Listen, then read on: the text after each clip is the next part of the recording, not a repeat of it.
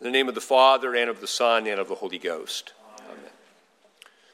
From today's epistle, see then that you walk circumspectly, not as fools, but as wise, redeeming the time because the days are evil.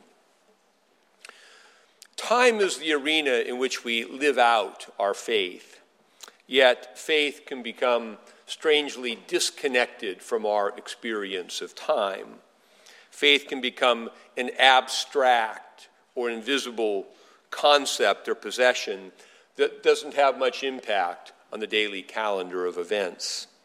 The practice of the faith can become an attempt to bring this invisible faith into our lives in the world to help us become happier or more successful or whatever it is that the world tells us we should be.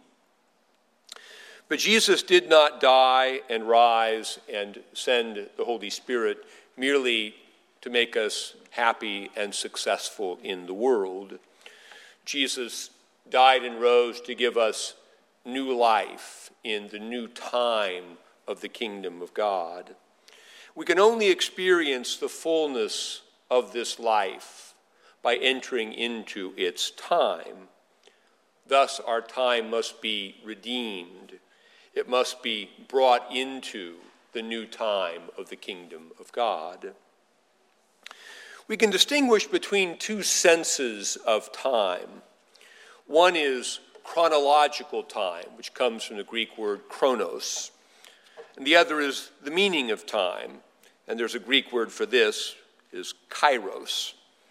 It doesn't, however, require a detailed study of Greek to understand the distinction.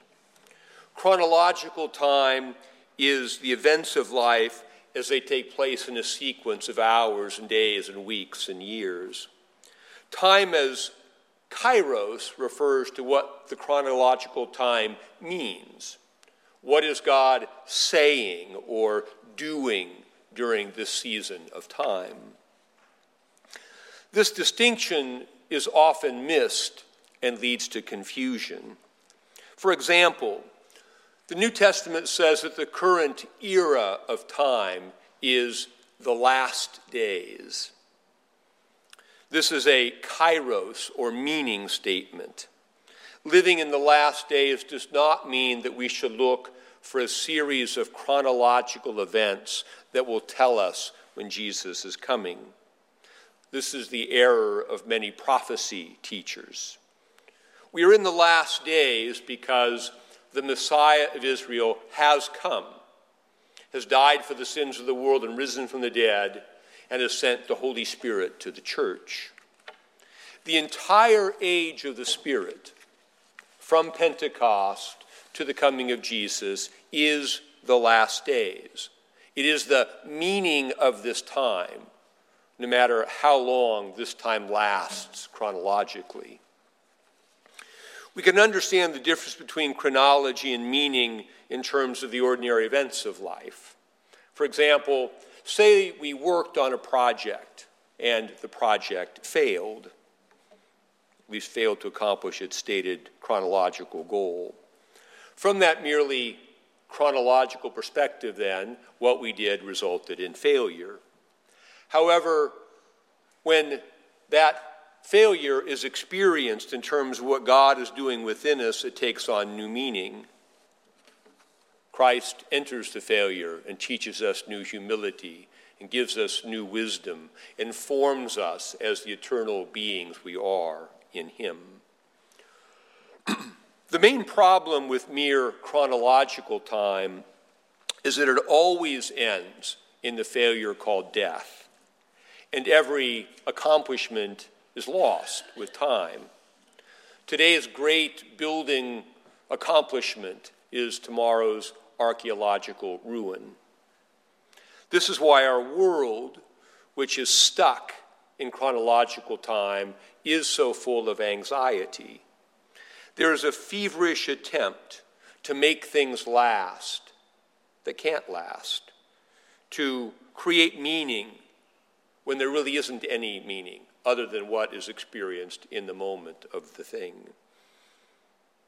Time only takes on meaning as our chronos is redeemed by bringing it into the kairos of the kingdom of God. We enter the new time of the kingdom through baptism and the gift of the Holy Spirit, which, through which we participate in the resurrection of Jesus. And we cultivate this experience of new time through prayer and our participation in the body of Christ. If we are risen in Christ in baptism and continually in the, in the Christian life as a community, as a body, the body of Christ, not merely as isolated individuals. Through participation in the church's liturgies, the life of prayer, and the community of the church, our chronological time is brought into the time of the kingdom. And our time takes on the meaning of living in the last days. We are always preparing to meet Christ through prayer and through our encounters with those who bear his image. For as Jesus taught us, inasmuch as you did it to one of the least of these my brethren, you did it to me. The resurrection of Jesus took place outside of the world's chronological time. Jesus rested on the seventh day of the old creation and rose on the eighth day, which is beyond that time, which is also the first day of the new week of the new creation.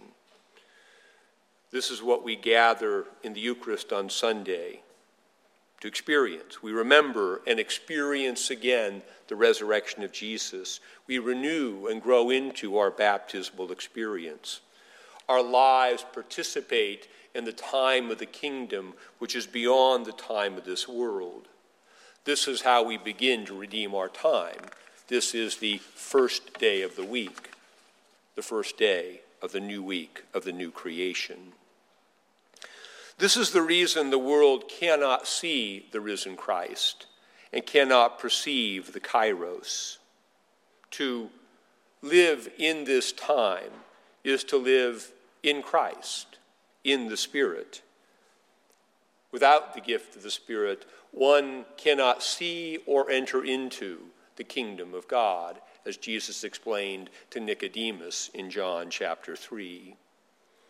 Our vocation in the world is to be witnesses for this life, for Christ.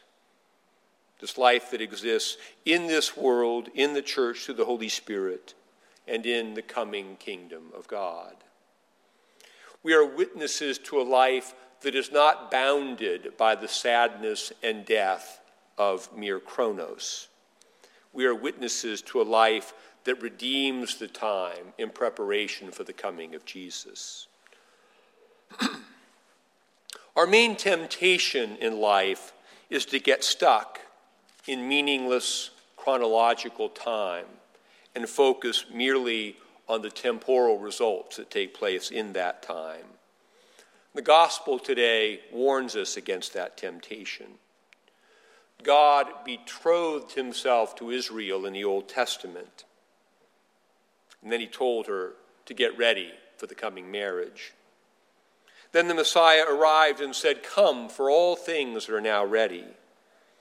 But Israel got caught up in the concerns of Chronos and lost sight of the true Kairos of her time. The people made light of it. One went to his farm, another to his merchandise. Some took the prophets who reminded them of the Kairos and killed them. The parable continues beyond Israel to the church. The man without a wedding garment in the gospel appears to represent a baptized Christian, one who was in the church but was not prepared to meet Jesus when he came. like the people in the parable, he got caught up in the concerns of mere chronological time and lost sight of the true meaning of time. He neglected to use his time as an opportunity to prepare to meet Jesus by the habitual practice of repentance and faith in the life of prayer in the community of the church. When Jesus appeared, he was revealed as a man who did not redeem the time. The New Testament calls us to wake up to the true meaning of time. The verse in Ephesians immediately before today's epistle says, Awake, you who sleep, and rise from the dead, and Christ will give you light. Romans 13:11 exhorts us to fulfill the moral law by the practice of love because knowing the time that now it is high time to awake out of sleep. As Jesus said in Luke 12:56, you can discern the face of the sky and of the earth, but how is it that you do not discern the time? As we bring our chronological time into the time of the kingdom, the struggles and sorrows of our lives meet Christ and take on new meaning. As Second Corinthians says, this light affliction, which is but for a moment, is working for us a far more exceeding and eternal weight of glory.